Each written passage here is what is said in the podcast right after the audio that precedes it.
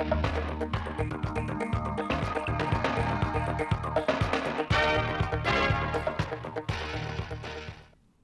quý vị và các bạn nghe bản tin thời sự 8 giờ ngày 10 tháng 1 năm 2024 của Đài Phát thanh Truyền hình Thanh Hóa. Chương trình được thực hiện trực tiếp trên sóng FM tần số 92,3 MHz.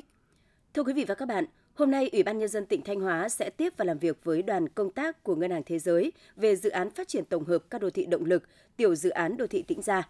Phó Chủ tịch Ủy ban Nhân dân tỉnh Nguyễn Văn Thi chủ trì hội nghị.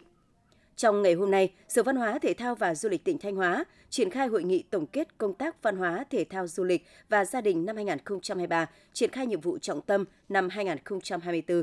Cũng trong chiều hôm nay sẽ diễn ra hội nghị trực tuyến tổng kết công tác ngành nội chính Đảng và hoạt động của Ban chỉ đạo phòng chống tham nhũng cấp tỉnh năm 2023. Đảng ủy khối các cơ quan và doanh nghiệp tỉnh và Sở Giao thông Vận tải tổ chức hội nghị tổng kết năm 2023 và triển khai nhiệm vụ năm 2024.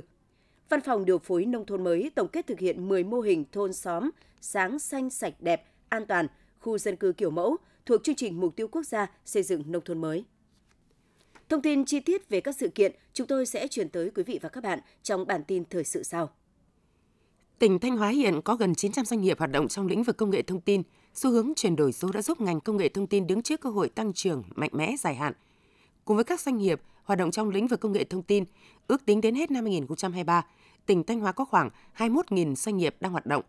Trong bối cảnh chuyển đổi số là tất yếu, các công ty đang tìm kiếm những chuyên gia về công nghệ thông tin để giúp họ phát triển và cải thiện các sản phẩm và dịch vụ của mình.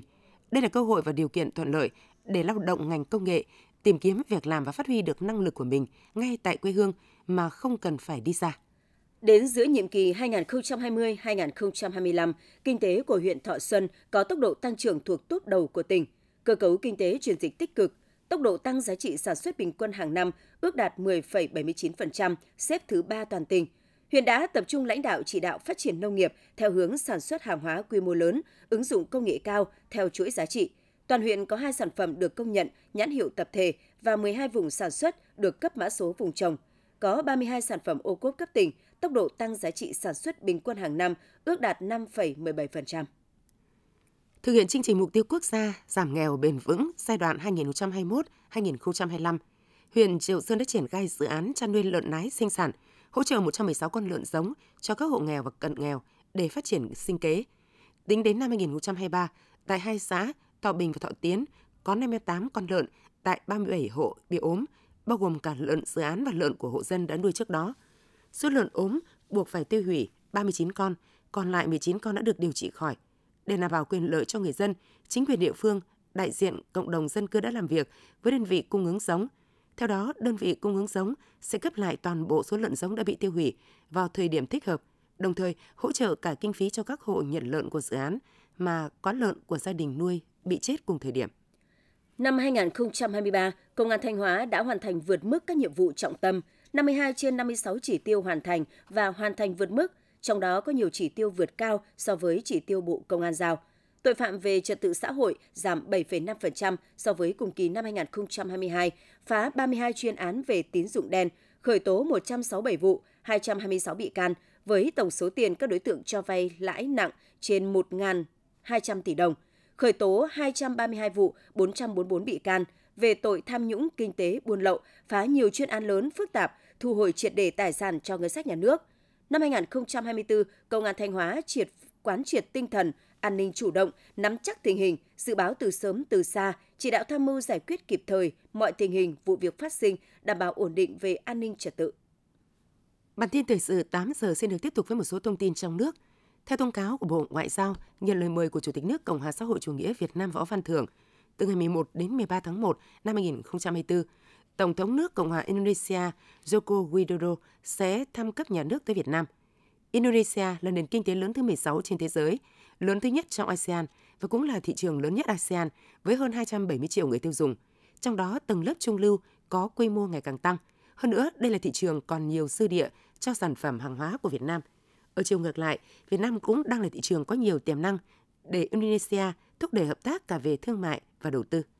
Theo Tổng cục Thống kê, lượng doanh nghiệp thành lập mới năm nay dự báo tăng 2% so với năm 2023, đạt khoảng 162.500 doanh nghiệp. Cùng với đó, triển vọng khoảng 68.000 doanh nghiệp quay lại hoạt động, tăng 16%. Như vậy, tổng cộng sẽ có thêm 230.500 doanh nghiệp tham gia nền kinh tế năm 2024.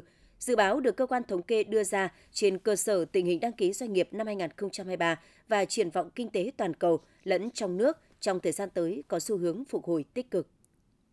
Bộ Nông nghiệp Phát triển Nông thôn cho biết, đến hết năm 2023 đã có hơn 3.000 mã số doanh nghiệp xuất khẩu vào Trung Quốc được cấp, tương đương khoảng gần 3.000 cơ sở chế biến nông sản thực phẩm. Trong số trên, có 1.570 mã số, chiếm 52%, là những nhóm ngành hàng có nguy cơ cao do 5 cơ quan thẩm quyền quản lý. Số còn lại hơn 1.400 mã số, chiếm 48% do doanh nghiệp tự đăng ký theo quy định 248. Các nhóm ngành hàng nông sản thực phẩm được nhiều doanh nghiệp xuất khẩu sang thị trường Trung Quốc, chủ yếu là các sản phẩm thủy sản và sản phẩm có nguồn gốc thực vật. Lãi suất cho vay mua nhà tháng 1 đã được các ngân hàng đưa xuống mặt bằng mới thấp hơn, với mức thấp nhất thị trường hiện nay là 5,9% một năm. Đây là lãi suất cho vay mua nhà của VPBank, còn ngân hàng đang có lãi suất cao nhất là Techcombank với 10,5%. Nhóm ngân hàng có vốn nhà nước là Agribank, Vietcombank, Vietinbank và BIDV đang áp dụng mức lãi suất cho vay mua nhà trong năm đầu từ 6,5 cho đến 8,5% một năm. Như vậy là sau một năm giảm mạnh của lãi suất huy động, lãi suất cho vay mua nhà cũng đã giảm theo, nhưng mức giảm chưa thật sự tương ứng. Theo Ngân hàng Nhà nước, lãi suất cho vay đang thấp nhất trong vòng 20 năm qua. Lượng tiền gửi vào các ngân hàng năm 2023 đạt hơn 13,5 triệu tỷ đồng, tăng 14% so với năm trước đó và là mức cao nhất từ trước đến nay.